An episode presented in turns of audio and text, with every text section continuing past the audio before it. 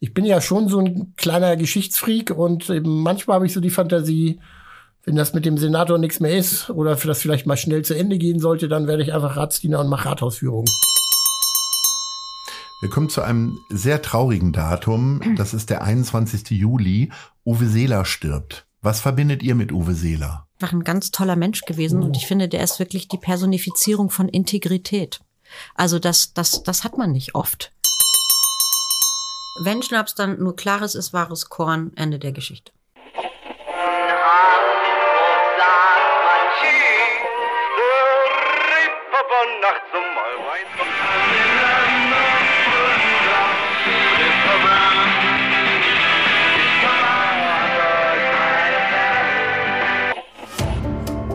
Gute Leute.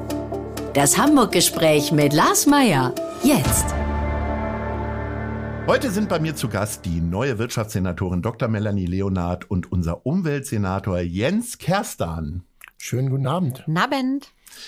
Auch zum Start in das Jahr 2023 habe ich wieder zwei Gäste hier bei mir im Studio. Gemeinsam blicken wir in der kommenden Stunde zurück auf das vergangene Jahr. Ähnlich wie das Jahr 2021 wurde auch das Jahr 2022 hauptsächlich von negativen Schlagzeilen bestimmt, zum Beispiel vom russischen Angriffskrieg auf die Ukraine, die damit verbundene Energiekrise und hohe Inflation und auch Corona ist nach wie vor allgegenwärtig. Nichtsdestotrotz gab es sicherlich auch viele schöne Momente dieses Jahr. Auch damit möchte ich dieses Mal gerne starten. Liebe Melanie, welcher Tag war der schönste Tag für dich im Jahr 2022? Also es gab trotz allen Widrigkeiten in 22 eine Reihe von schönen Erlebnissen, aber richtig herausragend war im März, als mein Sohn vom Schwimmunterricht wiederkam und nach wirklich anderthalb Jahren, in dem dieser Kurs immer unterbrochen, abgesagt, Corona-bedingt nicht stattfand, endlich mit seinem Seepferdchenausweis äh, anrückte und äh, so stolz war, dass wir uns so für ihn gefreut haben. Ich glaube, das war das Herausragendste. Toll. Ich kann mich schon gar nicht mehr erinnern, was im März so war. Also ich könnte solche Ereignisse gar nicht mehr nennen. Jens, wie ist es bei dir? Also mein, mein Jahr war ja sehr stark von gesundheitlichen, persönlichen Katastrophen äh, geprägt, äh, mit am Anfang des Jahres einer Krebserkrankung. Und die ich gut überstanden habe. Also gerade im, im, März äh, war eigentlich ein schöner Tag, als ich die Botschaft bekommen habe, dass du bist wirklich geheilt ist dann aber sehr schnell durch andere Dinge wieder überlagert worden. Gebrochener rechter Ellbogen, dann im Sommer Knöchelprobleme. Dann habe ich mir zwei Mittelfußknochen gebrochen. Also insofern, es waren auch schöne Dinge äh, in dem Jahr, ähm, die dann aber immer überlagert wurden. Und darum der, der letzte schöne Tag, an den ich mich noch sehr deutlich erinnere, war wirklich nach sieben Wochen äh, Krücke und ähm, Stiefel und Rollstuhl ähm, als ich beim Arzt äh, war und äh, er sagte, das kannst du jetzt abmachen und ich dann meine beiden Schuhe wieder angezogen habe und dann ein bisschen beschwingt wie ein junges Reh, sage ich mal, wieder durch die Gegend gesprungen sind. Daran kann ich mich noch gut erinnern. sehr, sehr schön. Wir wollen ja einen kleinen Jahresrückblick machen. Wir werden nicht äh, einen vollständigen Jahresrückblick machen können. Wir haben uns auf ein paar persönliche Höhepunkte irgendwie konzentriert mit meinem Redaktionsteam und haben besondere Ereignisse rausgesucht und wollen vor allen Dingen natürlich auch immer mal wieder äh, eure Einstellung dazu oder vielleicht auch ein bisschen themenverwandte Aspekte hervorheben. Deswegen steigen wir jetzt ein in den Januar. Da feierte die Elbphilharmonie fünftes Jubiläum. Feiert ihr gerne selbst, Melanie? Prinzipiell schon. Äh, schon. Also ich frage, wer feiert denn nicht gerne? Insofern, und gerade Jubiläen sind immer wunderbar, weil man freut sich, weil das Jubiläum an sich ein großer Erfolg, freudiges Ereignis in aller Regel ist. Und man kann so schön zurückblicken. Und das hat ja immer was Nostalgisches und ich mag das eigentlich. Was macht denn für dich eine gute Feier aus, Jens? Boah, nette Leute. Auf jeden Fall Musik, tanzen. Und äh, ja, einfach mal ein bisschen. Bist du Tänzer oder bist du eher so Thekensitzer wie ich? Nee, du, ich bin äh, Tänzer vom Herrn. Also mich zerrt man als letztes von der Tanzfläche runter, ah, okay. wenn das Licht noch nicht aus ist. Also insofern. Ist das eine ähm, Qualifikation, mit der man sich in der Partei auch hochtanzt sozusagen, wenn man gut tanzen kann? Ja, das mag ich. Ich habe ja früher, ähm, äh, mein bester Freund war damals äh, Juso-Vorsitzender in Niedersachsen und äh, der hat immer von äh, wirklich richtig, richtig tollen Partys erzählt. Ähm, ich bin dann aber trotzdem da nicht hingegangen. Aber ähm, das, also Partei äh, Tage und so weiter sind schon auch gute Feste, oder? Auf jeden Fall. Also ich kann mich an viele gute Parteitage erinnern, wo wir hinterher dann noch abgerockt haben und getanzt haben. Und eine Feier, ohne wirklich richtig gut getanzt zu haben, das finde ich ist keine Feier. Melanie, war das für dich äh, auch ein Grund, in die Partei zu gehen, weil du davon gehört hast, dass da gute Feiern stattfinden? Nee, das war kein Grund, aber das war eine angenehme Überraschung, als ich es feststellte. Ja. ein guter Nebeneffekt. Ein guter Nebeneffekt, ähm, äh, in der Tat. Also da gibt's, hat man schon viele tolle Erinnerungen an wirklich überraschend gute Partys. Wir kommen äh, zu dem nächsten Termin und das war das Stadtderby im Volksparkstadion im Fußball. Muss man ja dazu sagen, der HSV gewann 2 zu 1. Das Ergebnis ist jetzt überhaupt nicht relevant gegen den FC St. Pauli. Interessant war vor allen Dingen, wer könnte sich da jetzt noch dran erinnern, es war ausverkauft mit 2000 Zuschauern. Das heißt, es war einfach kaum jemand da äh, unter normalen Aspekten. Melanie, was gefällt dir denn an Stadionbesuchen Besuchen besonders gut? Du bist ja bekennender HSV-Fan. Das stimmt. Ja. Äh, das ist auch nicht immer leicht, aber da erzähle ich ja jemandem, der für St. Pauli äh, ist, auch nichts Neues. Ja. Kennen wir. Also im Leiden sind wir alle erfahren in Hamburg, ja, ganz allgemein. Nein, ich finde tatsächlich am besten die Atmosphäre. Nichts kann das ersetzen. Deswegen hat mich das auch sehr geschmerzt, dass das ja relativ lange angehalten hat mit diesen Zuschauerbegrenzungen unter Corona, weil es einfach so schön ist. Man trifft Leute, äh, die, mit denen man zusammensteht, freuen sich jedenfalls mal alle an den gleichen Stellen. Ähm, und egal wie kalt und nass es ist, was es in der Regel im Stadion ja immer ist, kalt, nass, blah, äh, am Ende ist immer die Stimmung gut und die Herzen sind heiß. Jens, ich, ich bin mir gar nicht sicher, in welches Stadion du als erstes gehen würde, wenn dich, äh, wenn ein, ein Fußballspiel ist. Was ist denn dein Herzensverein? Ja, das ist schon Pauli, aber wenn ich ehrlich bin, war das nicht immer so. Ich bin ja ein älteres Semester und als ich so 15, 16 war, da war Pauli noch nicht der Kultverein. Da war ich HSV-Fan. Ja. So wie alle, viele in meinem Alter, so mit Kaltz und Mo, Nogli und Magat und was es da alles so gab, der Pokal, der Pokalsieger, den sie geholt haben. Und dann habe hab ich aber lange Zeit dann gar nicht mehr so viel mit Fußball gehabt.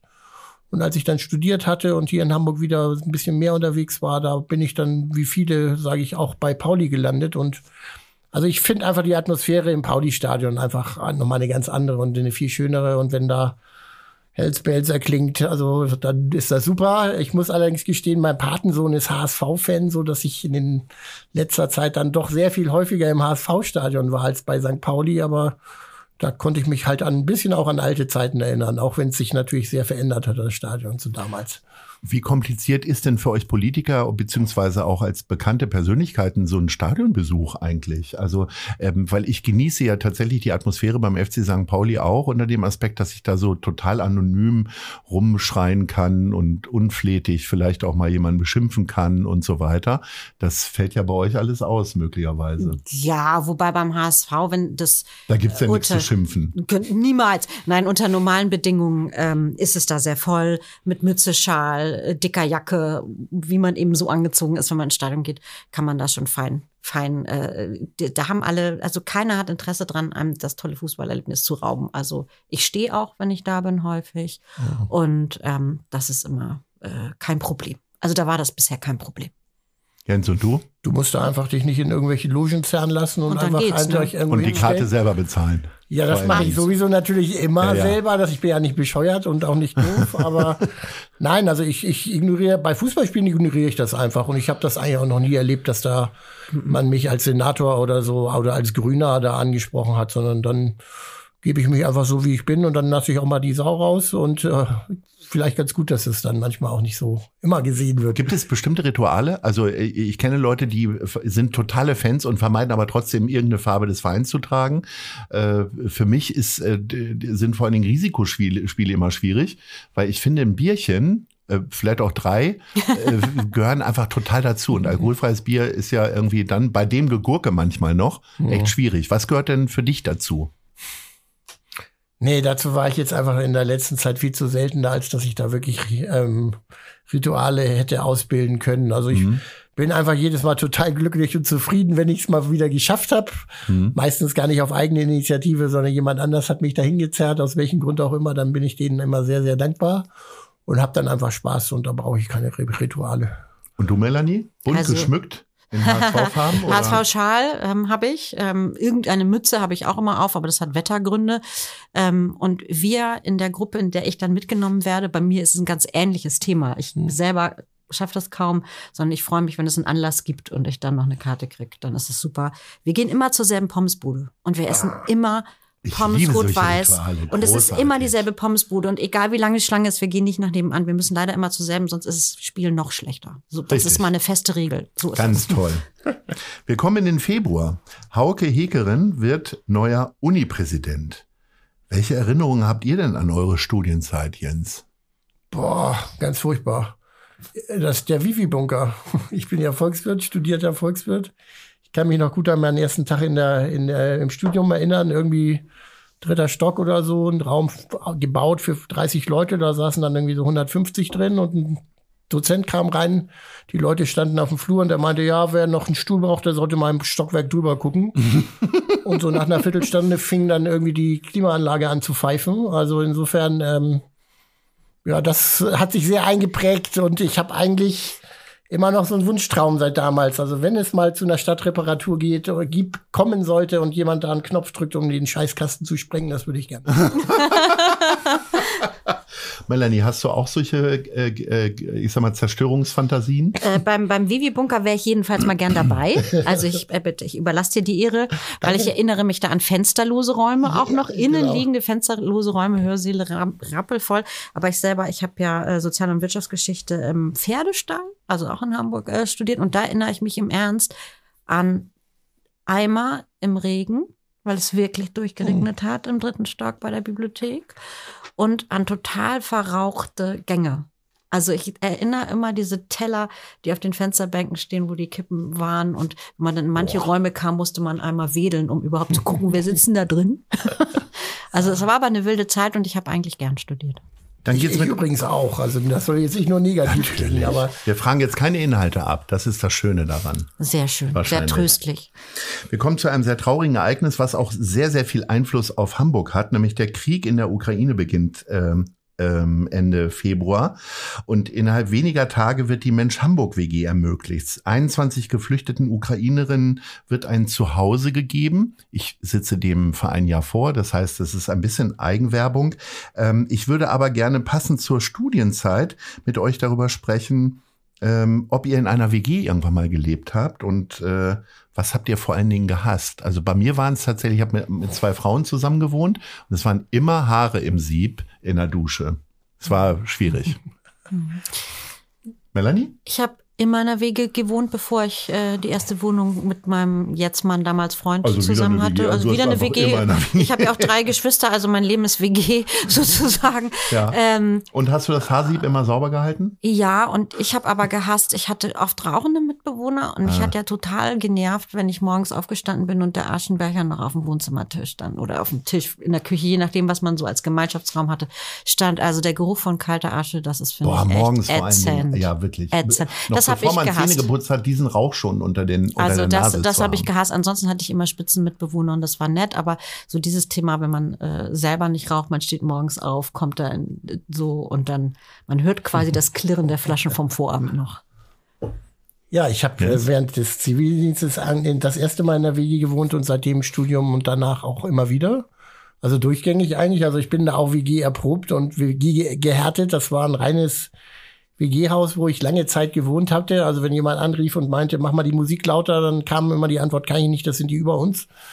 Und insofern, ähm, das hat schon geprägt.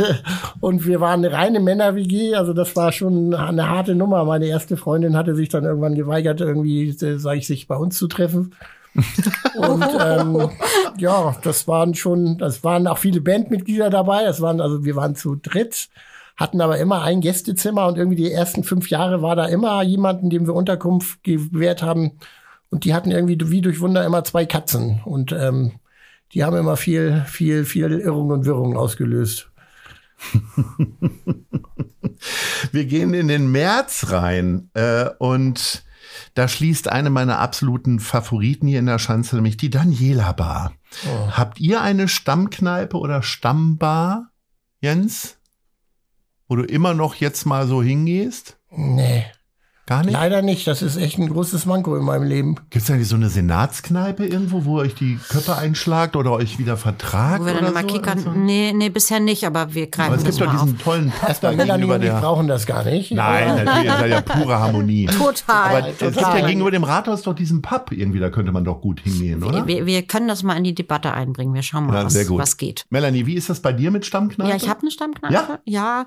wenn ich denn überhaupt mal dazu komme. Aber schon immer, zum Glück gibt's sie so lange und sie hat noch nicht geschlossen und äh, die ist südlich der Elbe. Ja, sag mal wo, äh, oder willst du nicht, dass die In der Leute Lemmertwiete. suchen? Okay, in der Oh. Lemmertwiete. Da, wo sie die, alle sind. Die, die, die Kenner wissen das, das ist Die so ein Kenner bisschen wissen die jetzt auch, welche Kneipe es da ist. so, Ne? genau, genau. Sehr schön. Ähm, hast du ein Stammrestaurant wenigstens? Also unser äh, Schulsenator hat ja ein Stammrestaurant, weil er hat mir tatsächlich im letzten Jahr im Podcast ja erzählt, dass er jeden Freitag zu einem Griechen in Bergedorf geht, irgendwie am Brink oder so, und auch immer das gleiche Gericht isst mit Pommes. Hast du auch sowas? Das ist, ja, Bergedorf scheint klein zu sein. Also am Brink ist mein, mein, mein Lieblingsitaliener seit vielen Jahren, wo ich allerdings jetzt wirklich in Trauer äh, da sitze, weil eben mein langjähriger Wirt ähm, verstorben ist. Und seitdem nicht klar ist, was aus dem Laden wird und äh, nicht auf ist. Und das ist wirklich etwas. Also du hast ja nach einer Stammkneipe oder Bar Ja. gefragt. Also das war Aber das jetzt ein eher so mein, das war mein, eigentlich mein Wohnzimmer so. Und da gibt's dann auch Sambuka aufs Haus. Wie beim Griechen halt Ja. Uso. Ja, bei mir eher Uso. Nicht Uso, sondern Grappa, ja. Mhm. Melanie, bist du auch so ein Schnapstyp oder eher nicht? Also, wenn Schnaps dann nur klares ist, wahres Korn, Ende der Geschichte. So. Also du bist ja Nordniedersächsin, weil das ist Im ja so Grunde, ein, ne? Ja, so ein Lebensmotto der Niedersachsen wie mir gewesen. Die Hamburger Skiferien gehören zum März äh, tatsächlich dazu und bringen viele Urlauberinnen und Urlauber auf die Piste. Fahrt ihr Ski? Nein. Klares Nein von Melanie sofort.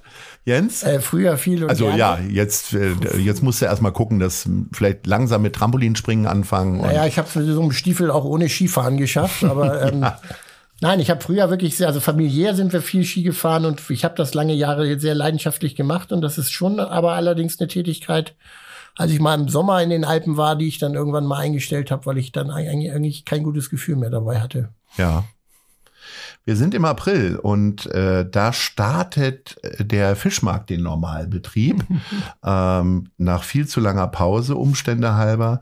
Äh, was ist für euch eine echte Hamburgensie? Weil der Fischmarkt ist ja nun definitiv etwas, was total zu Hamburg dazugehört. Melanie. Also, neben dem Fischmarkt finde ich, ist eine echte Hamburgensie. Bleiben einfach St. Pauli Landungsbrücken, wenn man da so lang marschiert. Trotz allem Tourismus und so weiter und so fort. Gerade wenn es regnet und Himmel und Elbe dieselbe Farbe haben und äh, das, man ist so ein bisschen durchgefroren, dann ist das, finde ich, das Hamburg-Gefühl und das Hamburg-Bild. Bei mir ist es vielleicht ein bisschen überraschend der Michel. Ich finde die Michel einfach wunderschöne Kirche, an der hänge ich sehr.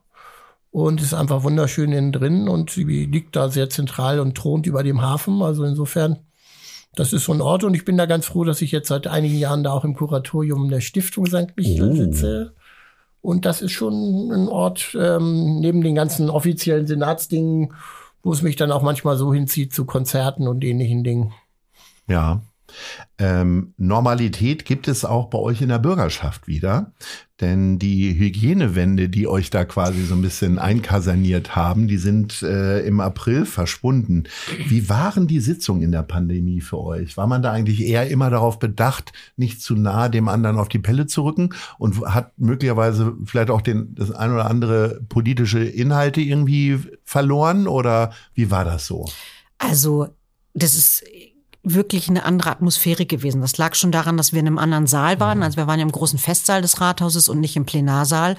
Und mal unbeschadet dieser Plexiglaswände, in denen die Abgeordneten und wir ja auch äh, saßen, der, das, das war schon von der ganzen Geräuschkulisse irgendwie nicht para parlamentarisch. Es hallte, es war laut, man mochte gar nicht den Teppich verlassen und auf dem Holz gehen, weil man jedes Klacken ja hörte durch die Sitzung und alles, was Parlamentarismus so ausmacht, auch wenn es anstrengend ist, wie der Zwischenruf, das Seitengespräch, die lebhafte Debatte, wo, wo es auch mal so ein bisschen energischer wird, das hat ja nicht stattgefunden. Also für mich war das schon äh, eine Einschränkung, eine andere Zeit, mal von Masken und allem abgesehen, was jetzt gar nicht mal das Schlimmste war.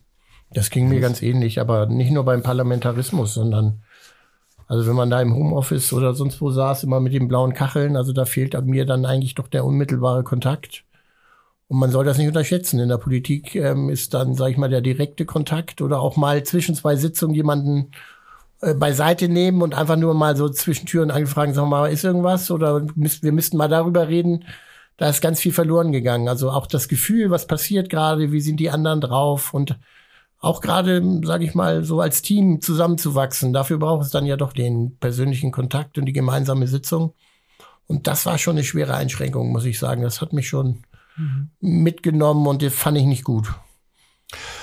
Es sind noch wenige Wochen, dann haben wir im Grunde feiern wir drei Jahre, feiern ist vielleicht der falsche Ausdruck, äh, Corona. Haben sich eure Zoom-Sitzungen irgendwie wieder minimiert? Weil das fand ich einen der bescheuertsten Effekte, immer wieder vorm Bildschirm zu sitzen, mit hm. vielen Leuten zu sprechen, dann auch die entsprechende Disziplin natürlich zu haben äh, und so weiter und so fort. Zum Glück. Also es hat ja. ist, zumindest bei mir ist es weniger geworden. Es ist aber nicht weg, interessanterweise. Es haben ja ganz viele gesagt, es wird dann auch weg sein. Das ist nicht der Fall. Ähm, ich hab, wir haben noch eine ganze Reihe äh, Zoom-Sitzungen und da ist mir auch nochmal aufgefallen, der ganze nonverbale Teil fehlt ja auch. Also das, was manchmal Sitzungsdynamik ausmacht. Irgendjemand oh. sitzt einem mit verschränkten Armen gegenüber, rollt die Augen oder äh, wendet sich einem plötzlich zu, dass man das Gefühl hat, okay, ich habe hier einen Punkt, der wird geteilt. Fällt ja weg. Ne, weil im besten Fall werden ja noch die Bilder ausgemacht, um irgendwie Netzwerkkapazität zu sparen. Das ist wirklich äh, keine gute Besprechungsdynamik. Ja, aber ja, also viel weniger geworden, das finde ich auch total gut. Also in dem Moment, also im Homeoffice war, war die Arbeitsverdichtung auch irre. Also da sind ja noch nicht mal mehr Pinkelpausen oder Kaffee kochen oder mal äh, um die Ecke gehen mit eingeplant. Du warst immer im Verzug. Andererseits äh, gibt es noch äh, solche, solche Sitzungen und manche, also ich finde sie zum Teil aber auch ganz gut, weil also für manche reine Arbeitsgespräche, ne, also wo man, wo man nicht viel Aufwand eigentlich treiben müsste, das hat, da ist man in der Vergangenheit ja dann doch immer, sage ich mal, zusammengekommen und das hat häufig auch begrenzt. Da macht man jetzt einfach mal kurz eine Skype oder eine Zoom oder was auch immer. Das finde ich ist ganz praktisch. Äh, manchmal muss man nicht immer so weit fahren. Also äh, aus Umweltsicht ja sowieso nicht. Also nach Frankfurt mal kurz fliegen für eine anderthalb Stunden macht kein Sitzung, Mensch mehr. das macht keine Sau mehr und das ist gut so. Aber da teile ich das, was Melanie sagt. Also die wichtigen und die eigentlichen Sitzungen, wo man wirklich zusammenarbeitet und man wichtige Dinge miteinander bespricht oder, oder auf den Weg bringen will, da braucht man den direkten Kontakt. Und da bin ich froh, dass wir die Dinger doch ziemlich weitgehend los sind. Wir sind schon in dem Mai. Es wird also wärmer und heller. Äh, und zwar am 17. und 18. Mai zieht das OMR-Festival über 70.000 Besucherinnen und Besucher in die Messehalle. OMR steht für Online Marketing Rockstars. Ah, danke. Es geht also um Influencer und Instagram mhm. und Social Media Reichweite und so weiter und so fort. Welche Rolle spielt das denn für euch, Social Media? Für dich persönlich, Jens? Du hast wahrscheinlich eine sehr gut funktionierende Social Media Abteilung, aber guckst du da samstags auch mal drauf oder so? Hm, ich bin da selber nicht so der, der Digital Native, muss ich sagen. Du also, schreibst lieber noch einen Fax. Äh, nee, Fax nicht, aber, aber ähm, ich mache das, was eben halt notwendig ist in der heutigen Zeit, also mit keiner großen Leidenschaft, muss ich sagen. Aber ja, also ich, ich habe dann ein Arbeitsverhältnis zu und ähm, die Dinge, die man eben selber machen muss, die gehen dann eben einfach auch häufig unter. Also ich schaffe es einfach in dem in doch dann sehr, sehr stressigen Arbeitsablauf und Tagesablauf ganz häufig nicht, sage ich mal, auf vielen dieser Kanäle einfach diesen regen und konstanten und sofortigen Austausch, den kriege ich einfach ganz häufig gar nicht hin. Ja. Weil ich einfach mal Stunden oder Tage oder halbe Tage habe, wo ich einfach gar nicht gucken kann oder auch nicht gucke. Und darum bin ich so bei manchen Medien einfach auch nie so richtig warm mit geworden. Also Twitter zum Beispiel, obwohl das ja ein sehr politischer Kanal ist, der politischste, damit bin ich noch nie so richtig warm geworden ja, also ein bisschen ambivalentes Verhältnis dazu, muss ich sagen. Melanie, wie hm. schaffst du es denn? Also nicht nur deine Texte sind manchmal wahre Prosa, vor allen Dingen deine Fotos beeindrucken mich immer äh, von irgendwelchen Feldern und Wiesen ja. und Wäldern äh, irgendwo im Süden von Hamburg. Ja, ich habe einfach irgendwann mal eine Entscheidung getroffen. Mein Twitter-Account ist äh, beruflich. Ja. Den pflege ich, wenn es da was mitzuteilen gibt. Aber ich bin auch kein Mensch, den man ständig mit Handy in der Hand sieht und der immer online unterwegs mhm. ist. Insta ist beruflich und deswegen findet man da die beruflichen Sachen. Und ich habe dann irgendwann mal entschieden, bei Facebook bleibe ich einfach privat. Und das ist mir geglückt, das zu erhalten. Und ich habe ähm, nutze einfach Gelegenheiten aus dem Alltag. Wenn ich finde irgendwie, hey Mann, ich habe einen Riesenhaufen Gemüse geschnitten für, für die Suppe. Oh, das ist doch Social Media Content. Oder ich gehe spazieren, was für ein wunderschöner Anblick, Social Media Content. Aber machen wir uns nichts vor. Ich poste so ein, einmal die Woche was. Das ist jetzt auch nicht dreimal am Tag und jede Minute meines Lebens. Interessanterweise ist das aber für die, mit denen ich nur noch über Facebook verbunden bin, so ehemalige Klassenkameraden und all solche Sachen, echt äh, ein wichtiger Draht. Mhm. Also die schicken dann durchaus mal so was Traditionelles wie Achtung, Trommelwirbel, eine SMS und fragen, ey Mann, du hast lange nichts mehr gepostet. Alles gut bei dir. Und ähm, ja, so nutze ich das. Das ist für mich eher äh, das Aufrechterhalten von sowieso bestehenden Kontakten auf einem anderen Weg. Herrlich. Der 25. Mai ist für mich ein sehr besonderer Tag gewesen, denn da ging Ahoi Radio auf Sendung. Tatsächlich der Kompass für modernes Leben in Hamburg. Wir sind äh, auf den Handys äh, zu empfangen, beziehungsweise auch im Internet. Und hier erscheint ja auch dieser, dieses wunderbare Radiogespräch. Und ähm, speziell daran schließt sich unsere erste Frage der anderen Leute an. Hören wir mal rein. Liebe Frau Leonard, lieber Herr Kerstan, hier spricht Ole Specht von der Band Tonmann Gret und mein Song des Jahres ist London is Lonely von Holly Humberstone, eine ganz, ganz großartige Künstlerin und ein ganz toller Song. Ich hätte aber auch eine kleine Bitte an Sie. Bitte summen Sie doch auch mal Ihren Lieblingssong des Jahres 2022. Oh nein. Ich sehe entsetzte Gesichter.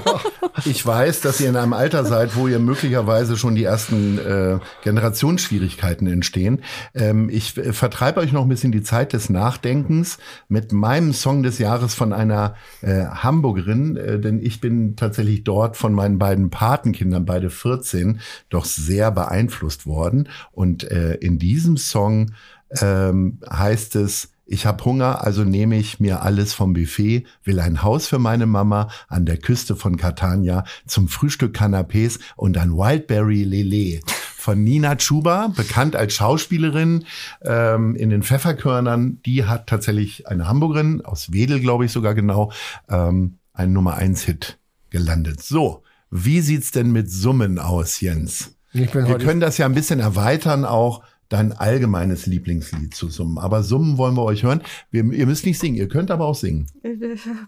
Also ich glaube, ich mache heute die grüne Spaßbremse. Ich will einfach nicht. Tut mir leid. Dann äh, sag doch mal, was dein Lieblingslied ist.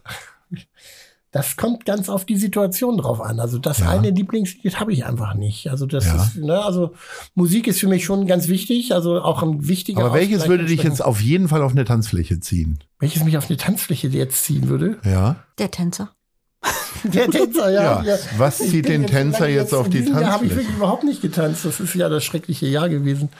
Fällt mir wirklich nicht ein. Ich bin wirklich ein bisschen platt gerade, muss ich sagen. Ich muss mal eine kleine Auszeit nehmen. Ja, dann äh, singt äh, Melanie jetzt erstmal. Äh, singen, singen. Wir waren eben noch bei Summen. Mhm. Ich würde, ja, ich würde auf das Summen noch mal zurückkommen ja, wollen. Bitte?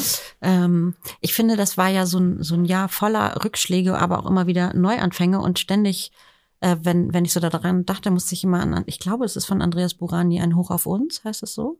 Mhm.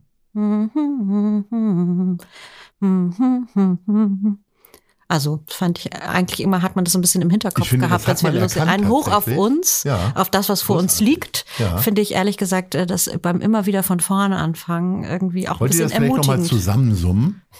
Ein Hoch auf uns. Ein Hoch auf uns. Machen wir jetzt das, jetzt. Das Komm, wir, jetzt. wir machen das jetzt hier rot-grüne Zusammenarbeit. Wird schon. Mhm. Wer übernimmt die Führung? Du natürlich. Na gut, äh, so soll es sein. Mhm.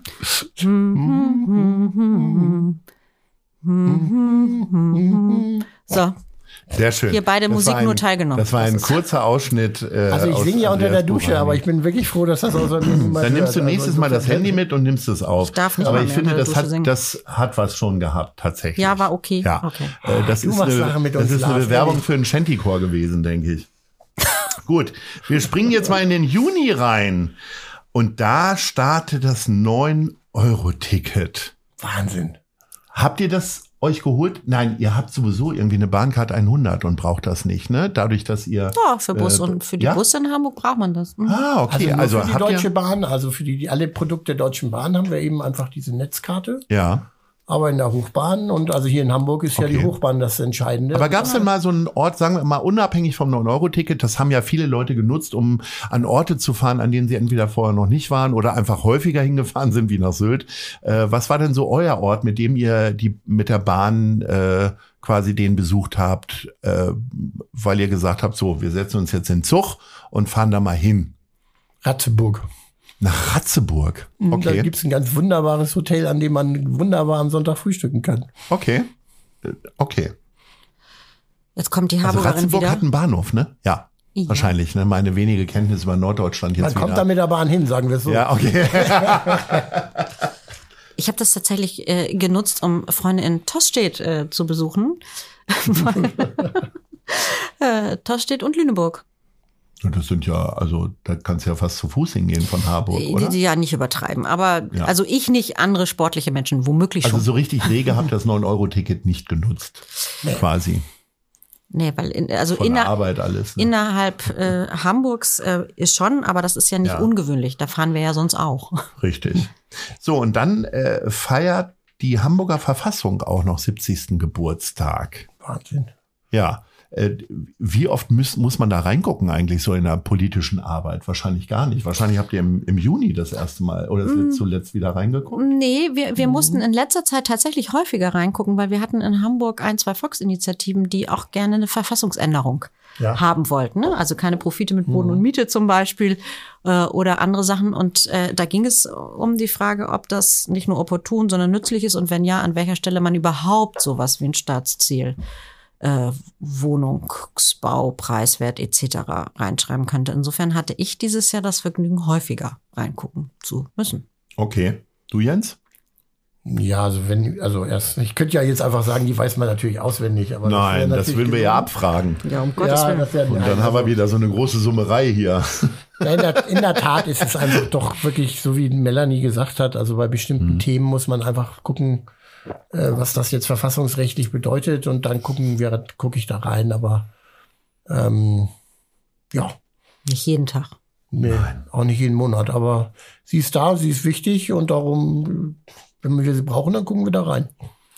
Im Juni wird auch das ehemalige Karstadt-Gebäude an der Mönckebergstraße zu einem Kulturhaus. Es heißt dann Artstadt. Auf vielen Etagen ist dort äh, ganz viel Kunst zu bewundern. Ähm, seid ihr da mal gewesen?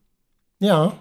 Also einmal, einmal wirklich aus, mit, mit Freunden einfach, einfach mal Mhm. geguckt und mal durchgelaufen und wir hatten da unsere, äh, wir hatten ja in, in, in, im, im Jahr 2022 das erste Mal die Dachtage äh, in, in, in Hamburg, wo eine private Initiative eben den Da- Dachgrün im Grunde genommen gefeiert hatte. Da durfte ich dann einmal äh, auch auf eine Podiumsdiskussion gehen und bei der Gelegenheit habe ich mir dann noch mal bin ich auch ein bisschen durchs Haus gestromert, als das mal fertig war. Also insofern ich finde sowas ja total ähm, spannend und ähm, bin ja froh, dass wir vor vielen, vielen, vielen Jahren mal in Hamburg die Kreativagentur gegründet hat, die ja, ja deren Auftrag ist, ist ja gerade sowas möglich zu machen. Also sage ich mal Räumlichkeiten. Ich finde, es bräuchte mehr Besucherinnen und Besucher. Also es braucht Ja, Zuspruch. nicht Deswegen habe ich es heute noch mal voll, ja. angesprochen.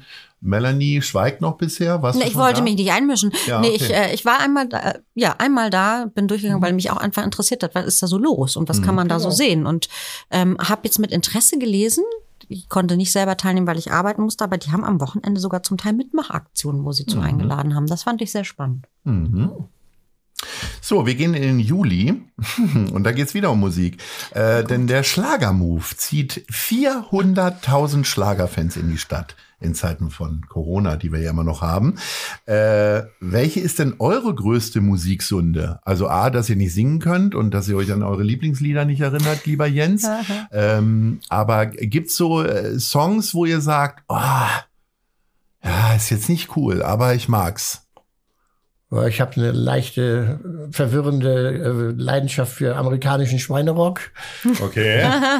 Und auch die Scorpions gibt's Sachen, die ich einfach. Nein. Doch, doch, ich. Och, zu, das ist aber ja furchtbar. Wenn ich hab im Ausland ich bin und erzähle, ich komme von aus- den Scorpions. Auch ich lieb die. Wenn ich im Ausland unterwegs bin und ich sage, ich komme aus Hannover, dann werden nicht so ehrenwerte Politiker genannt wie Christian Wulff Fury. oder Gerhard Schröder, sondern die Scorpions. Und dabei haben wir ja auch noch ein paar andere Bands, wie beispielsweise die Abstürzen Brieftauben. Ich komme nämlich eher aus dem Punkrock. Aber Fury in the Ich Slaughterhouse kann sagen, ich auch Fury noch. kommt Time to aus Wonder. Hannover. Ja, aber großartig. hallo. Ja, die Broilers mag mag ich. Ja, die kommen aber nicht. Die, Die kommen aus Düsseldorf, glaub ich. Genau, ja. Sehr schön. Oder, oder, oder, oh Gott, jetzt, ich, jetzt oute ich mich, oder Köln? Nee, Nee, Düsseldorf. nee, nee, nee, ne? Düsseldorf. Ja, ja. So, Melanie, deine musikalische Sünde. Also Wie ist es denn mit Musicals? Finde ich ja auch mh, gar nicht schwierig. meins, niemals nie. Ja, wir beide gehen mal nicht ins Musical. Wir gehen mal nicht ins, wir, wir verabreden uns mal nicht zum Musical, genau. Das ist einfach nicht meine Sache. Ja. Ähm, äh, und ich glaube, die schlimmste Musiksünde, die ich retrospektiv begangen habe, wo ich aber sage, da muss man zu stehen, ich hatte mal eine Illiga 2001 CD. Dosenbier macht schlau ja und so. Ich bin lustig. auch eher Dosenbier Punk, macht ne? Schlau, großartig. Äh, und solche Eine Freundin Sachen. von mir war mal, hatte mal ein Techtelmechtel mit dem Drummer, Okay. wenn ich das hier so erzählen darf. Ist nicht ganz mein Jahrgang, aber, ähm, ja. aber ähm, ich, das du? äh, muss ich zugeben, da, da habe ich tatsächlich im, im, im zarten Alter von, keine Ahnung, 1994 eine CD gekauft. ja, sehr schön. Hart gespart. So, und dann, äh, wir kommen nochmal zurück auf die Mönckebergstraße, denn dort werden Affenskulpturen, äh, Affenskulpturen aufgebaut. Welche außergewöhnlichen Kunstwerke findet man bei euch zu Hause? Gibt's Im da irgendwie Haus? Ein, ja, bei euch zu Hause. Aber gibt's da einen Warhol oder einen Keith Haring? Also ohne, dass wir jetzt die Einbrecher jetzt ranholen wollen. Ich, war ja gerade vor. Du hast hier was, ne? Ich, das ist jetzt. Ich, müsste Ich habe ein bisschen umdrehen. Kunst hier im Büro, ja, Ja, ja, aber sonst aber nichts Wertvolles. Ich war jetzt ja gerade auf Dienstreise in Südafrika und da Oh. bin ich in einem Laden geraten und dann sprang mir das ins Auge und ich musste den mitnehmen. Das war nämlich ein großer Elefant aus Nespresso, gepressten Nespresso-Kapseln im bunten ge ge gebaut. Mhm. Und den wollte ich mir für mein Büro mitnehmen, weil ich ja, sage ich mal, Du ähm, bist ja der Anti. ja genau, weil, weil, weil ich ja in der Verwaltung, sage ich mal, die Kaffeekapseln nicht mehr Ja. zugelassen habe und dachte da, ja, also wird auch was Schönes draus aus dem Müll, aber eigentlich brauchen wir ihn nicht. Aber insofern habe ich, hänge ich jetzt an diesem Elefanten so sehr, dass ich ihn doch mit nach Hause genommen habe. Sehr schön. Melanie, Ich habe vor viele vielen Kinderbilder wahrscheinlich. Ja, ich habe sehr viele Kinderbilder. ich habe sehr viele Schiffsbilder. Alle mag ich. Keine sind wahrscheinlich wertvoll. Aber was ich habe, ist, ich habe mal geschenkt bekommen, wirklich, ähm, das hat mir, das hat mich sehr gerührt und das halte ich sehr in Ehren, eine Radi- Radierung von Janosch. Mit dem durfte ich mal in einem anderen Job eine Veranstaltung dazu zusammen machen. Und dann gab es äh, eine Radierung der Tigerente auf der Rigma Rigmas. Und die habe ich immer so schön gefunden. Und dann haben mir meine Kolleginnen und Kollegen das zu Weihnachten geschenkt. Und das war wirklich toll. Wow. Großartig. Ist ganz klein, aber ist irgendwie toll. Ja. Wir kommen zu einem sehr traurigen Datum. Das ist der 21. Juli. Uwe Seeler stirbt.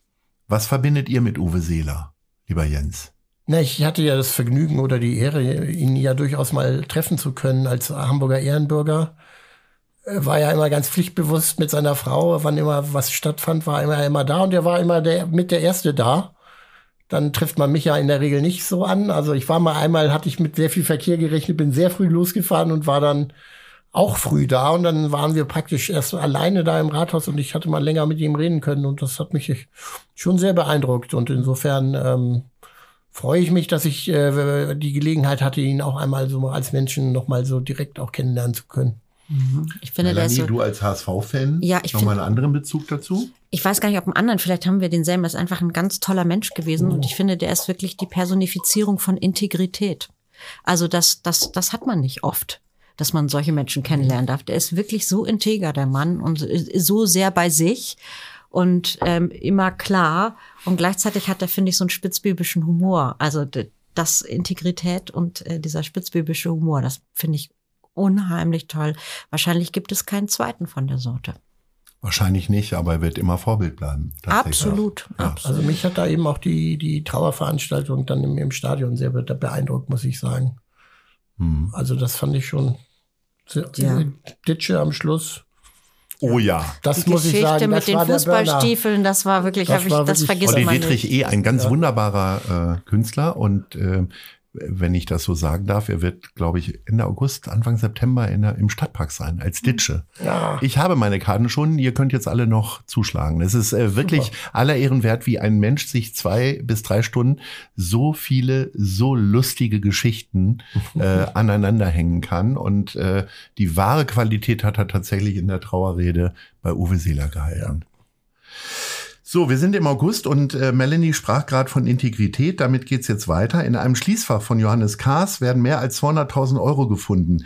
Ähm, wie legt ihr denn euer Geld an? Ihr müsst jetzt nicht sagen, wie viel, aber was ist so die Idee? Unser ehemaliger Finanzminister und jetzige Bundeskanzler hat mir tatsächlich mal in einem Gespräch gesagt, dass er sein Geld tatsächlich auf ein Sparkonto Mhm. hat, äh, dass er keine Aktien anlegt und nichts. Ich weiß gar nicht, ob das der richtige Tipp ist von einem äh, Finanzminister, aber äh, wie sehen denn eure Finanztipps aus?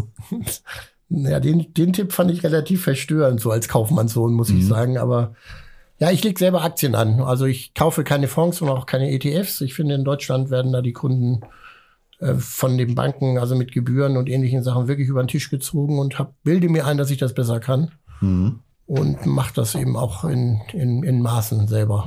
Ja. Ja. Ich bin das Grauen meiner Bankberater. Ich bin auch leider so der Typ Bausparvertrag und Sparbuch. Ist jetzt übrigens wieder im Kommen. Nicht. Bausparvertrag habe ich auch. Also so ist das nicht. Nee, Schließfächer habe ich nicht. Nein. Okay. Nein, ich und auch kein Nix unterm Kissen und so. Braucht keiner kommen.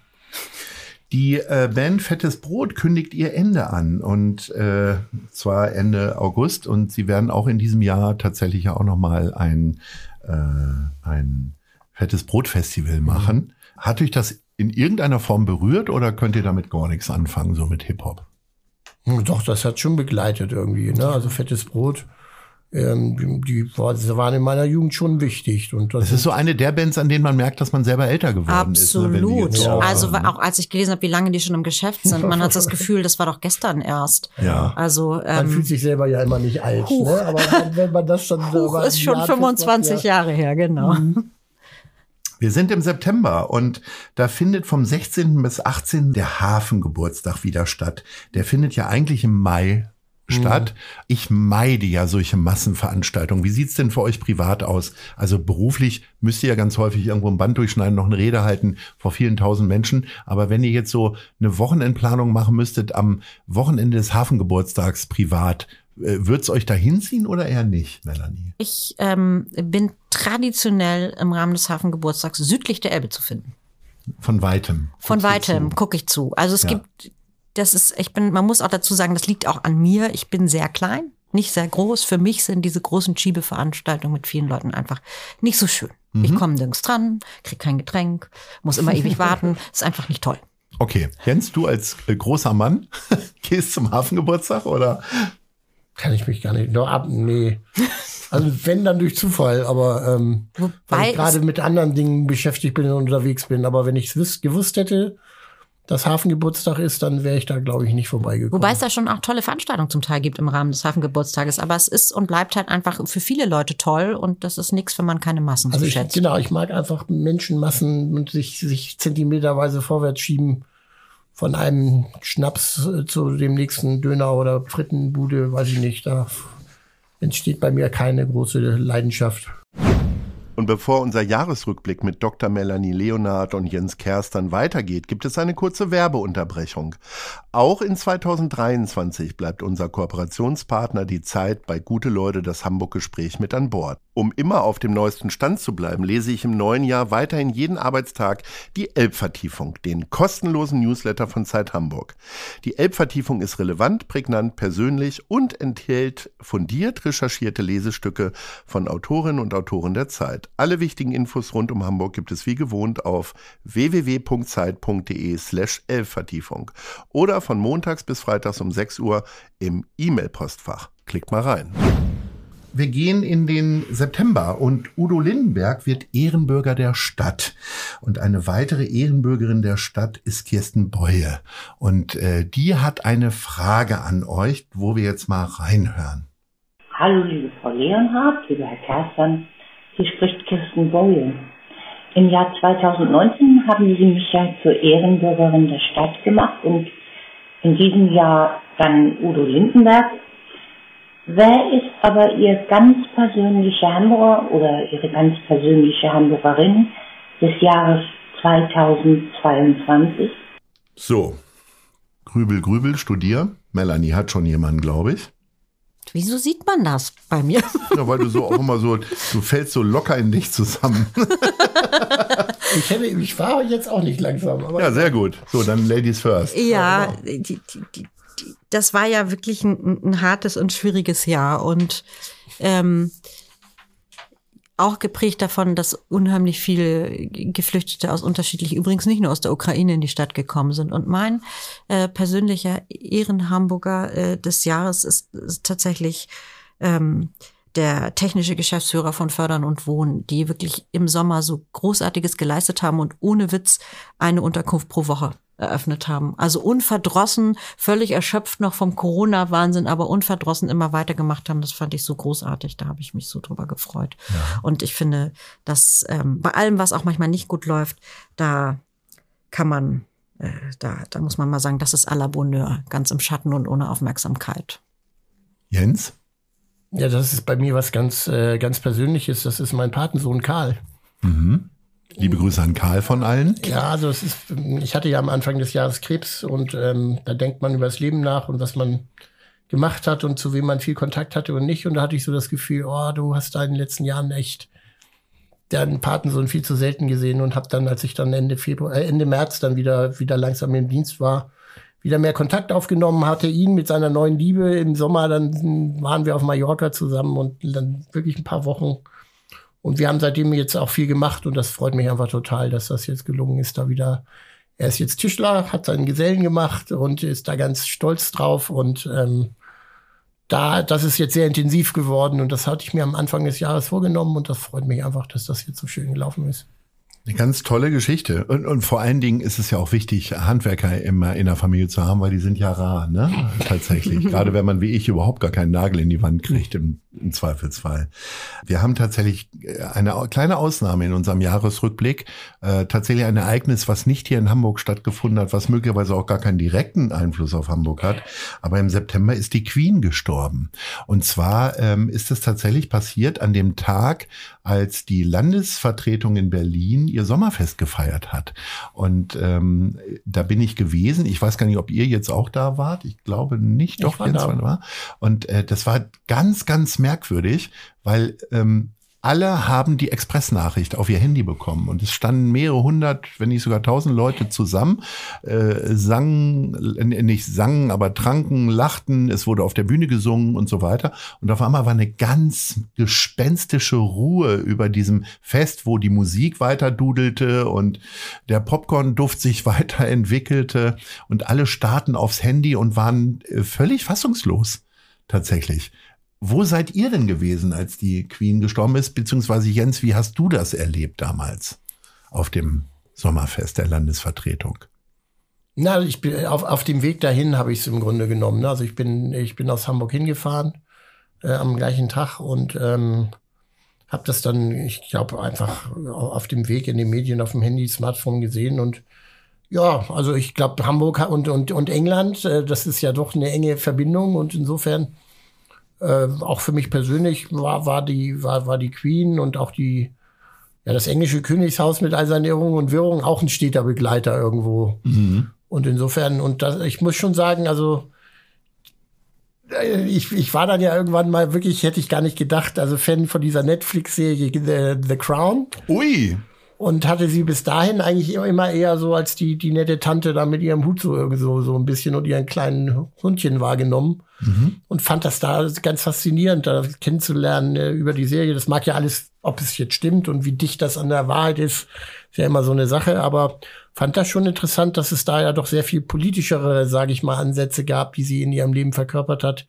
als ich das bis dahin wahrgenommen hatte. Und insofern war das schon ein Einschnitt, muss ich sagen. Das hätte ich gar nicht gedacht. Also ich hätte immer gedacht, die ist immer da. Ich hätte gedacht, die verlässt uns nie. Und das war schon ein Verlust, muss ich sagen. Mhm. Melanie? Naja, da ging ja eine irre lange. Wo warst du denn? Ich war erstmal zu Hause, weil ich hab, äh, äh, war mit meinem Sohn alleine und war deswegen auch nicht in äh, Berlin. Mhm. Und ich war wirklich sprichwörtlich auf dem Sofa, als diese Eilmeldung kam. Und ähm, da ging ja eine irre lange Regentschaft und auch ein sehr langes Leben zu Ende, muss man sagen. Von einer Frau, die hart gegen sich, aber auch gegen andere war. Ja. Und äh, ich finde, so alle, ganz, ganz viele Menschen, und zwar nicht nur mein Jahrgang, sondern auch der meiner Eltern, der ist ja mit ihr aufgewachsen, gehörte im Grunde ja zu jeder Familie dazu. Mhm. Irgendwie mhm. war sie ja immer da. Sie war immer schon da, sozusagen. Mhm. Und einer meiner ersten Gedanken war wirklich, Sag mal, wenn da der Charles jetzt äh, König wird, müssen die dieses Lied eigentlich ändern? Heißt es dann nicht mehr das erste Mal seit vielen, vielen Jahren nicht mehr God Save the Queen, sondern heißt es King. God save the King. Und reimt sich das dann noch? Was man Hab so denkt, wenn man nicht mit Monarchie Beerdigung- verbunden ist. Habe ich mir bis zur Beerdigung gar keine Gedanken drüber gemacht, bis sie es dann gesungen haben, tatsächlich. Total interessant. Jens, jetzt hast du gerade schon verraten, was du für eine Serie guckst. Ähm, Melanie, gibt es denn so eine Filmentdeckung oder eine Serie, die du in diesem Jahr für dich so entdeckt hast? Ähm, ich bin ja starke Traditionalistin, was Serien betrifft, und ich schaue gerade Serien meiner Jugendtage auf, wenn man Hm. so will. Und Anna? Äh, nein, ganz so dramatisch ist das jetzt noch nicht. Obwohl vielleicht ist es sogar Die dramatischer. Ballettserie, die Äh, weil- eine Weihnachtsserie im es ist- ZDF war. Ja, richtig. Eine damit an. Weihnachtsserie, genau. Und ZDF-Weihnachtsserien haben mich sehr geprägt. Ich, mir ist es allerdings noch nicht geglückt, das eigentliche Highlight Patrick Packard und Bas Boris Bode nochmal zu gucken. Das will ich aber noch. Aber was ich dieses Jahr äh, nachgeschaut hat, war, weil ich antiquarisch endlich erworben habe, die dritte Staffel von Remington Steel, Pierce Brosnan, dass ich äh, das jetzt mal zu Ende gucken konnte. Und ich muss sagen, man wächst ja drüber hinaus über bestimmte Sachen. Unbedingt. Ähm, bei The Crown wurde ja immer auch darüber gesprochen, wer verkörpert jetzt wen, wer ist denn jetzt äh, die Schauspielerin für Diana und so weiter und so fort. Nehmen wir mal an, in 10 bis 15 Jahren würde es einen Film geben über den Senat. Ähm, welcher Schauspieler würde dich verkörpern, Jens, und welche Schauspielerin würde dich verkörpern, Melanie? Und ähm, möglicherweise, welche Idee hättet ihr denn für die Besetzung des ersten Bürgermeisters? Du stellst Fragen. Oh, da müsste ich, glaube ich, erstmal zum Casting ein bisschen, einladen. ja, das darf ja so ein bisschen fantasiereich sein. Ähm, Melanie, du als von Sandra Bullock dargestellt vielleicht? Das Als wäre was. Junge ne? Sandra Bullock. Die, ne? von der jungen. Nicht die von, Gebotoxte. von der Während du schliefst, Sandra Bullock. das Vielleicht, fände ich irgendwie ganz cool. Ja, ich glaube, da wäre ich dabei. Hm, dann Auf überleg du schon Fall. mal, äh, wer Und den Bürgermeister ich, Da muss ich spielt. kurz Casting im Kopf machen. Ich Ja, und Jens, wer Ja, sollte ich bleib dich? hier bei Deutschland, weiß ich nicht, Wotan Möhring. Ja, finde ich Das aber auch, aber tatsächlich. was. Das würde ja, passen, oder? Ja, das ist eine sehr Jens. typgerechte Ja. äh, Besetzung. Großartig. Also Wotan Wilke Möhring als Jens Kerstern und äh, Sandra Bullock als, äh, müssen wir nur mal gucken, ob, ob das auf. Englisch oder Deutsch verfilmt wird dann. Ja, wir sind Aber noch wer schwankend. verkörpert jetzt den Bürgermeister? Jens, hast du auch noch eine Idee? Ich sag jetzt, äh, nee, ich, hm. die Frage ist ja, welchen Bürgermeister meinst du? Naja, der, äh, Der in den Peter zehn Jahren oder Tschentscher. was? Peter Tschentscher. Jetzt? Nee, nee, der so. mit euch da jetzt zusammenarbeitet. Ich glaube, wir müssen Was wäre denn mit Christoph Maria Herbst zum Beispiel? Womöglich, aber ich, ich vielleicht. Du hast noch eine bessere Idee. Ja, ich frage mich, ob Jens und ich nicht lieber ein Casting noch machen müssen für diese Ja, aber Bürgermeister. wir brauchen ja, äh, dann, das Wir dauert jetzt zu eine lange. Idee Wir brauchen ja jetzt eine Idee. Idee, schon. so hätten wir rauskommen können, Melanie. Ja, was, was. Uff. Gut, Christoph Maria Herbst ist abgelehnt worden, dann mü- müssen wir jetzt Ja, wir weiter. brauchen ja jemanden mit nicht- wenig Haaren. Ich weiß jetzt naja, nicht das kann man ja wir massentechnisch ja lösen. Also insofern könnte jetzt auch Das Kai Wiesinger oder Oliver brenzlig. Weiß ich Kalkofe nicht. oder Ich so. sag lieber nix. Melanie kann das jetzt. Oh, Die ist ja? Chefin vom Die ist Bürgermeister. Die Chefin vom Bürger. Ja, aber nee. Also da bin ich jetzt Ja, auch aber nee. ideenlos. Ich bin da wirklich ideenlos. Nein, ich, ich, ich bin da jetzt, da fällt mir jetzt nichts Kluges ein, muss ich gestehen. Vielleicht Ähm, ein Hamburger irgendwie, Gustav Peter Wöhler. eher jedenfalls, glaube ich, als Herbst. Aber ich Ja. bin, bin so. Ich, ich habe auch ehrlich gesagt ein bisschen an, an Sebastian Betzel, der ja auch hier in Hamburg lebt. Peter Lohmeier. Lohmeier ginge. Lohmeier bin ich. Wer, wer Peter noch am- Lohmeier können wir uns einigen. Auf Peter. Lohmeier können wir uns Genau. verständigen. Peter Wollen wir uns Lohmeier, Sandra. Bullock und Wotan Wilke Möhring in einer Verfilmung über den Senat, Senat im Jahr 2023. Herrlich. So, Leute, wir springen in den Oktober und da wird das Rathaus 125 Jahre alt. Jetzt seid ihr ja sehr häufig da, sehr regelmäßig. Wie oft bemerkt man noch die Schönheit? Ich kann mich zum Beispiel erinnern, äh, in den ersten Jahren der Elbphilharmonie zeigte mir jeder Bürobesitzer oder Be Be Anmieter zwanghaft immer den Blick zur Elbphilharmonie. Macht heute kein Mensch mehr. Ähm, wie, ist, wie habt ihr diesen Blick entwickelt fürs Rathaus? Ist das noch so ein bisschen auch kribbeln oder marschiert man da rein, als wenn man auch möglicherweise in Zweckbauten wie die Grindelhochhäuser reinrennt? Also ich finde, man entdeckt immer noch was Neues, ehrlich gesagt. Also ich bin wirklich so viel und so oft im Rathaus, wie Jens Mhm. wahrscheinlich auch. Und ähm, das ist noch nicht einmal vorgekommen, dass ich in irgendeinem Raum saß und nicht was Neues entdeckt habe. Mhm. Weil es einfach ja so, so voller Historismus ist. Also man hat ja wirklich an jeder Ecke versucht zu zeigen, wozu der Hanseat so imstande ist im Abbilden. Und da wirklich bis hin zur Senatsgarderobe. Man sitzt auf seinem Stuhl und guckt und denkt, ach Mensch, da ist ja tatsächlich ein Schalter hinter einer Holzverkleidung. Wie irre ist das denn? Also lauter Sachen entdeckt man immer neu. Ja. Jens, wie besonders ist der Gang für dich zum Rathaus? Also ich mag das Rathaus und ich, ich glaube, es ist noch nie vorgekommen, dass ich nicht drin war und es eigentlich schön fand und das als was Besonderes wahrgenommen habe. Also nicht, also es ist ja, sind ja Arbeitsräume für uns, ne? das sollte man mhm. ja gar nicht glauben.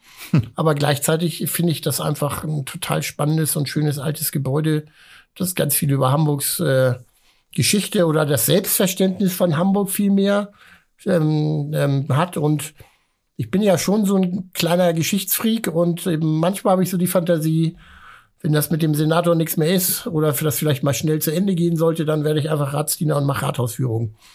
Da hätte das ist doch eine sehr, sehr schöne Idee. Katharina Fegebank hat mir im letzten Jahr im Podcast erzählt, dass sie äh, sich für dieses Jahr vorgenommen hat, ihre Trainerlizenz im Schwimmen wieder aufzufrischen. Also die Grünen äh, dienen dem Gemeinwohl. Das ist toll. toll. Also sie wird dann bei Bederland offensichtlich Schwimmtrainerin. Melanie, was würdest du machen? Du wärst natürlich Museumsführerin. Ich, ich wollte gerade sagen, ich würde in eine ähnliche Richtung tendieren.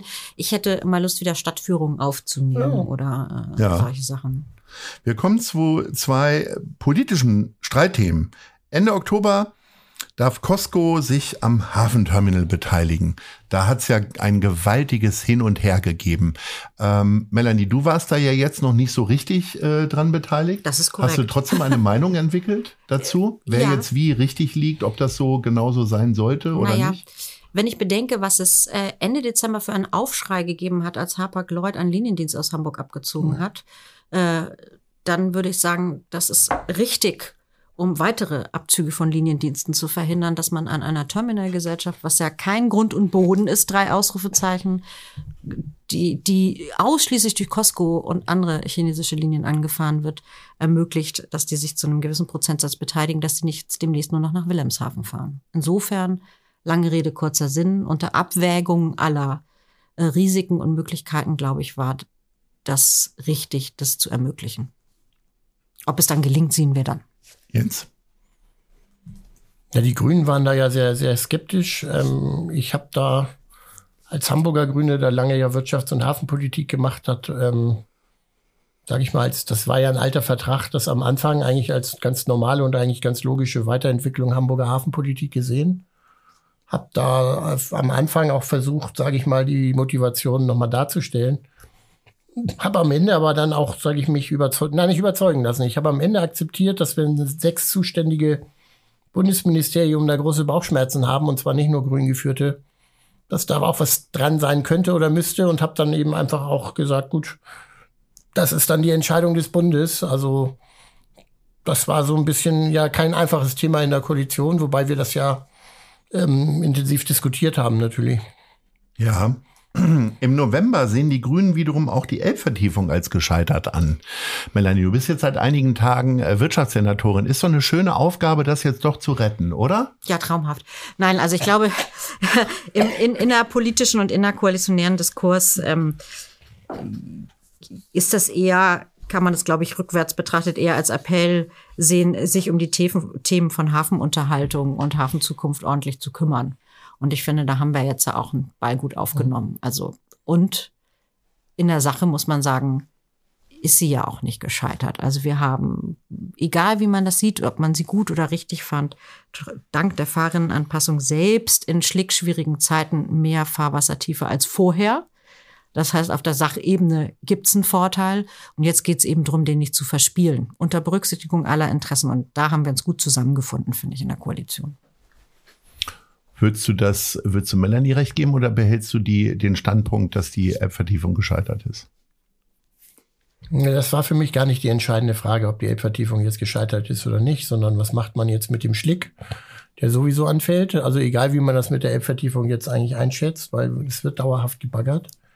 Und darum bin ich ganz froh, dass wir jetzt mit den Nachbarländern eine Lösung gefunden haben und eben auch eine Lösung gefunden haben, wie ich finde, jedenfalls die sich andeutet, ähm, wo Wirtschaft und Natur mal nicht gegeneinander, ähm, sondern dass man da eine Lösung gefunden hat, wo beide, sage ich mal, ein Stück weit ihr Recht bekommen. Und ich glaube, wenn man sich Mühe gibt, äh, dann kann das auch häufig gelingen. Und das war mir jetzt wichtiger als da scheitern oder oder oder oder oder erfolgreich oder nicht zu zu zu definieren. Ähm, also ich bin einfach froh, dass wir haben unser Wattenmeer, äh, sage ich mal, hat jetzt erstmal ähm, das Wattenmeer, sage ich mal, muss sich jetzt erstmal keine Sorgen machen und unser, unsere Insel dort. Und ähm, gleichzeitig war ist das aber, was wir mit den Nachbarländern erreicht haben, eben auch für den Hafen eine gute Botschaft, weil wir einfach die Krise jetzt Anfang des Jahres äh, einfach abgewendet haben.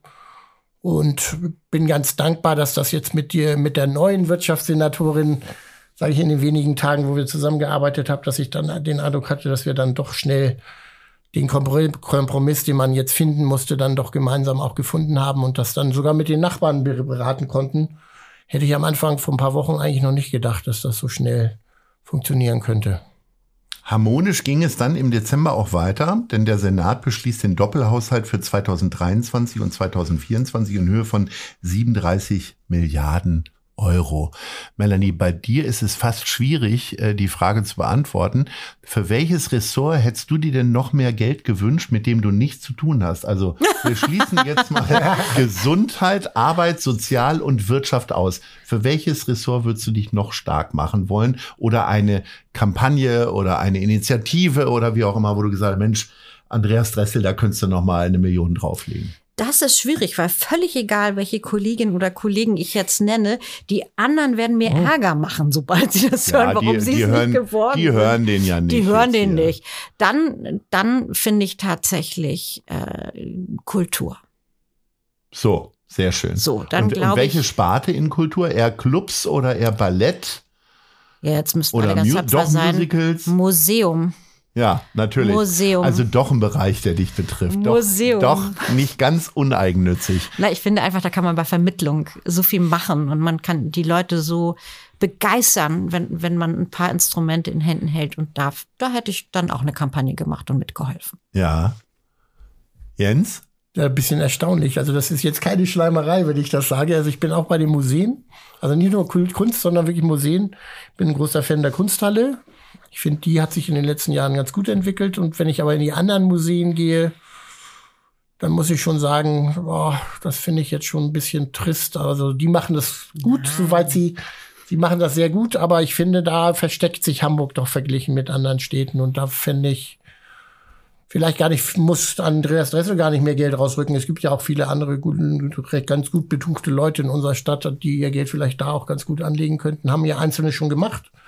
Aber da würde ich würde mir wünschen, so wie die Kunsthalle jetzt aussieht, dass ein paar andere auch so eine Erfrischungskur und so ein bisschen Überarbeitung kriegen könnten.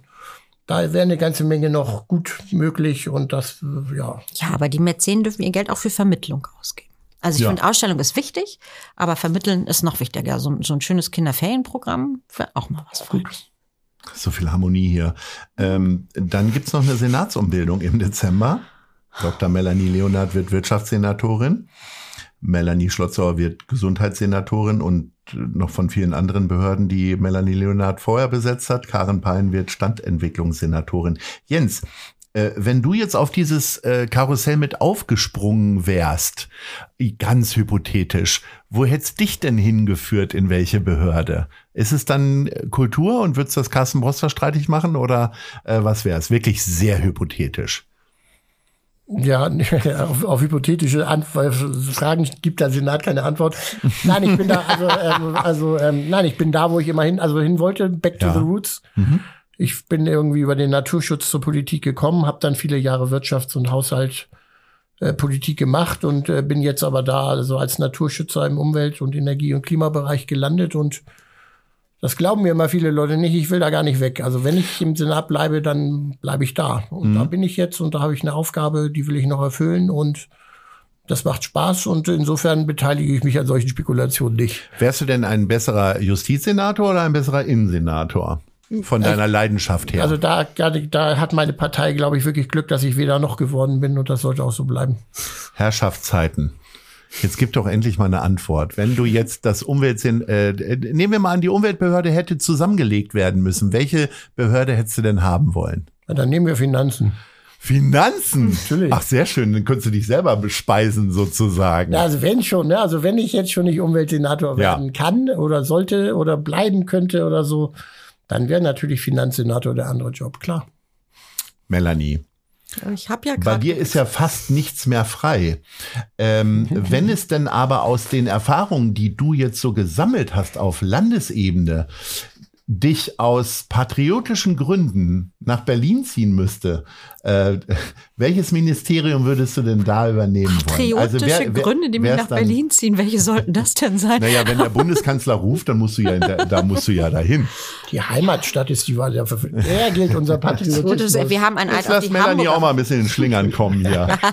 Na, wir haben doch ein Eid auf die Hamburger Verfassung geschworen, Mann. Nee, also ich, ähm, wenn, glaube ich, dann, ja, so auf Sozialpolitik auf Bundesebene, Ja, okay. ja, ehe man sich schlagen lässt. Ja, sehr schön. So, äh, geschlagen beziehungsweise gefeuert hat der FC St. Pauli den Timo Schulz, den Trainer. Das hat für sehr viele Schlagzeilen gesorgt, für sehr viele Diskussionen in den Foren. Es gab ja dann auch noch eine Aufsichtsratswahl, bei der es nicht ganz so hoch herging, wie man vermutet hat. Ähm, wie emotional nehmt ihr denn solche äh, Nachrichten äh, zur Kenntnis, wenn Kollegen von euch möglicherweise äh, vielleicht äh, einem Rauschmiss nahegelegt werden. Es gibt ja da durchaus auch grüne oder rote Senatoren, äh, wie auch immer. Wie geht ihr mit sowas um, wenn, also bei Timo Schulz ist es passiert, bei anderen ja nicht? Na, ich nehme das schon, also das geht, sowas geht mir nahe, sage ich mal so. Also ich bin seit äh, gut 20 Jahren in, hier in Hamburg in der Politik und das, also das sind alles Weggefährtinnen und Weggefährten. Auch wenn man manchmal auf anderen unterschiedlichen Seiten stehen und in der Tat, das glauben mir auch viele nicht. Ich bin dann in solchen Situationen durchaus auch nah am Wasser gebaut. Mhm. Also das ist schon, also, also mich fragen ja auch immer viele Leute, wie erträgst du jetzt eigentlich immer diese ganzen Angriffe im politischen Bereich? Was die Opposition so mit einem macht, das stört mich nicht so. Aber wenn man mit den eigenen Leuten über Kreuz gerät oder dann man sieht, wie eigene Leute unter die Räder geraten oder in schwierige Situationen gehen, also das nimmt mich schon ziemlich mit, muss ich sagen. Und insofern äh, bin ich ganz froh, dass das in letzter Zeit bei uns jetzt nicht so oft der Fall war. Mhm. Melanie? Ja, ich, ich finde das auch, das lässt einen nicht kalt. Und man ist durchaus in der Lage, oder mir geht es jedenfalls so, Wir sprechen jetzt nicht über den St. Pauli-Trainer, weil das lässt dich kalt. Äh, Da darf ich auch gar nicht mitsprechen, das würde sich ja, gar nicht gehören, wenn Ja. ich da jetzt was sage. Wobei mich das auch kalt erwischt hat, muss ich sagen. Das habe ich nicht kommen sehen. Mhm. Aber ich bin ja auch Wie nicht so vieles in diesem Jahr. Äh, Verrückt, ja. Und ähm, nein, das lässt einen nicht kalt, weil man auch in der Lage ist, Sachen als ungerecht und nicht in Ordnung zu empfinden, obwohl es vielleicht einen parteipolitisch nicht betrifft, sondern jemand anderen. Und ähm, da gibt schon so eine Art Berufssolidarität hinter den Kulissen, dass man da auch mitfühlt und nicht alles in Ordnung findet, was anderen widerfährt. Also es ist nicht so, dass man die Zeitung aufschlägt, es wird jemand angegriffen und man sagt, prima einer von den anderen, sondern man liest das durchaus auch mit einem gewissen äh, ja, Mitgefühl, aber auch Solidarität und denkt, das ist nicht in Ordnung, was dem passiert. Also ich mache den nicht mögen, aber das hat der oder die nicht verdient. Das ist schon so. Ich habe irgendwann mal, wir sind ja jetzt schon am Ende des Jahres und äh, da habe ich so ein kleines Ritual. Ich schreibe zwei, drei Leuten, die ich in dem Jahr neu kennengelernt habe, eine, eine Karte, einen Brief, also handschriftlich, weil viel mehr schaffe ich dann nicht, weil mir dann der, die Hand auch weh tut, äh, um denen einfach zu sagen, hey, das war eine ganz tolle Begegnung. Habt ihr sowas auch? Ihr müsst jetzt nicht zwei, drei Namen nennen, es kann auch anonym sein, äh, wo ihr sagt, die Person habe ich neu kennengelernt und die hat irgendwie mein Jahr oder mein Leben bereichert. Ja, das ist bei mir, das hängt jetzt mit meinem Hamburger des Jahres zusammen. Das ist eben seine Liebste, seine, seine neue Freundin oder seine erste Freundin, Ja. die Sophia. Und also die hat, hat mich schon sehr beeindruckt. Wir und, grüßen alle Sophia. und insofern, äh, ja, schön, dass ich sie kennengelernt habe und ich hoffe, dass wir noch schöne Jahre miteinander verbringen. Ja. Melanie? Doch, ich äh, habe auch äh, zwei, drei Leute neu kennengelernt, die, die, die mich dann sehr eng begleitet haben äh, durch das Jahr, das vergangene. Und ähm, sowohl privat wie beruflich. Da ist auch dann zum Beispiel der Abschied aus der alten Würde besonders schwer gefallen, weil man erst so kurz zusammenarbeitet zum Beispiel. Mhm. Das ist auf jeden Fall so. Bis hin zu ganz feinen Nachbarn, die man immer sah und wo man jetzt plötzlich weiß, wie die heißen und sich immer ganz nett äh, auf dem Schwätzchen trifft. Äh, das äh, finde ich ja immer sehr wichtig, wenn man so, so positive Anknüpfungspunkte im Privaten hat. Wir sind am Ende des Jahres angekommen, habe ich schon gesagt. Insofern blicken wir jetzt auf das Jahr, was noch vor uns liegt, zu größten Teilen. Ich würde gerne von dir wissen, Melanie, worauf freust du dich 2023 am meisten? Also ich freue mich darauf, wenn die Garten- und Blumentopf-Saison wieder losgeht. Ich habe mir schon Saatgut hingelegt und Ende Januar fange ich an, auf der Fensterbank die ersten Sachen auszusäen. Und ehrlich gesagt, freue ich mich da total drauf. Also weiß auch gar nicht, wie das kommt, vielleicht mit dem Alter, aber ich äh, freue mich darauf und ich freue mich schon, wenn ich die, die Pflänzchen dann vereinzelt und in Töpfe tun kann und dann irgendwie ins Hochbeet da. Mhm. Das wird schön. Jens, du als Grüner musst jetzt auch punkten mit Pflanzen oder ähnlichen. Nee, sag mal, worauf nee, ich freue mich. Also ich freue mich erstmal, dass es mir nächstes Jahr mit der Gesundheit besser gehen wird und ich vor dem verschont bleibe, ähm, was äh, in diesem Jahr oder, oder, im letzten Jahr eben, eben so groß ähm, passiert ist und ähm, dass ich dann das machen kann, was ich gerne mache, also viel Sport, also mit Radfahren, ähm, Rudern, ähm, Schwimmen, ähm, immer nach Lust und Laune und wo man nicht eingeschränkt ist. Das fand ich, hat so meine Lebensqualität in diesem, im vergangenen Jahr ähm, doch sehr beeinträchtigt und das äh, stelle ich mir jetzt in leuchtenden Farben vor, dass ich mir morgens immer überlege, was ich jetzt heute mal an schönen Dingen tun kann und mich nichts bremst. Liebe Melanie, äh, lieber Jens, ich bedanke mich recht herzlich für eure Zeit, für diese sehr persönlichen Einblicke in euren Jahresrückblick 2022. Mir hat das ganz viel Spaß gemacht und ich, wir haben ganz viele schöne Begegnungen in diesem Jahr gehabt, sei es beim N-Club mhm. oder bei Hamburg Spitzen und da freue ich mich sehr darauf, wenn wir euch von der Guten Leute Fabrik auch da wieder begrüßen dürfen. Ähm, und insofern bleibt mir nur zu wünschen, dass ihr gesund bleibt, dass ihr munter bleibt, weiterhin so aktiv bleibt für die Stadt Hamburg und weiterhin auch Ahoi Radio hört. Herzlichen Dank und Ahoi. Sehr gerne. Das war gute Leute. Das Hamburg-Gespräch mit Lars Meier. Von der Gute-Leute-Fabrik, der Szene Hamburg und dem Zeitverlag. Folgt dem Hamburg-Gespräch als Podcast auf allen bekannten Streaming-Plattformen. Jeden zweiten Montag neu.